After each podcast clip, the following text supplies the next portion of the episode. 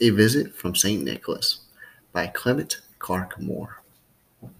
'Twas the night before Christmas, when all through the house not a creature was stirring, not even a mouse. The stockings were hung by the chimney with care, in the hopes that St. Nicholas soon would be there.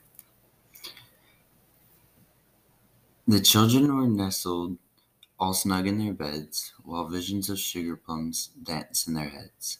And mamma in her kerchief, and I in my cap, had just settled our brains for a long winter's nap. When out on the lawn there arose such a clatter, I sprang from my bed to see what was the matter. Away to the window I flew like a flash, tore open the shutters, and threw open the sash. The moon on the breast of the new fallen snow gave a lustre of midday to objects below, when what to my wondering eyes did appear but a miniature sleigh and eight tiny reindeer. With a little old driver, so lively and quick, I knew in a moment he must be St. Nick. More rapid than eagles, his coursers they came, and he whistled and shouted and called them by name.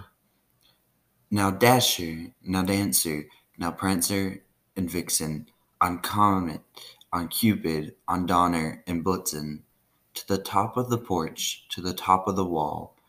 Now dash away, dash away, dash away, all.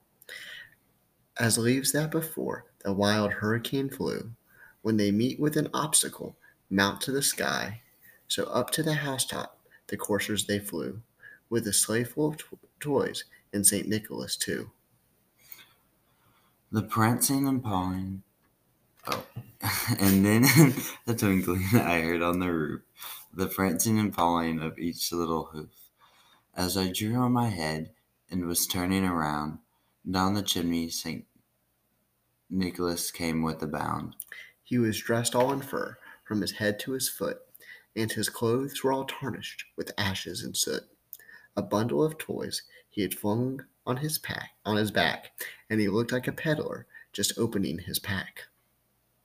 His eyes, how they twinkled, his dimples, how merry. His cheeks were like roses, his nose like a cherry. His droll little mouth was drawn up like a bow, and the beard of his chin was as white as the snow. The stump of a pipe he held tight in his teeth, and the smoke it encircled his head like a wreath. He had a broad face and a little round belly that shook when he laughed like a bowl full of jelly. He was chubby and plump, a right jolly old elf, and I laughed when I saw him in spite of myself. A wink of his eye and a twist of his head soon gave me to know I had nothing to dread. He spoke not a word, but he went straight to his work, and filled all the stockings, then turned with a jerk, and laying his finger aside with his nose, and giving a nod, up the chimney he rose. He sprang to his sleigh, to his team gave a whistle, and away they all flew like the down wind of a thistle.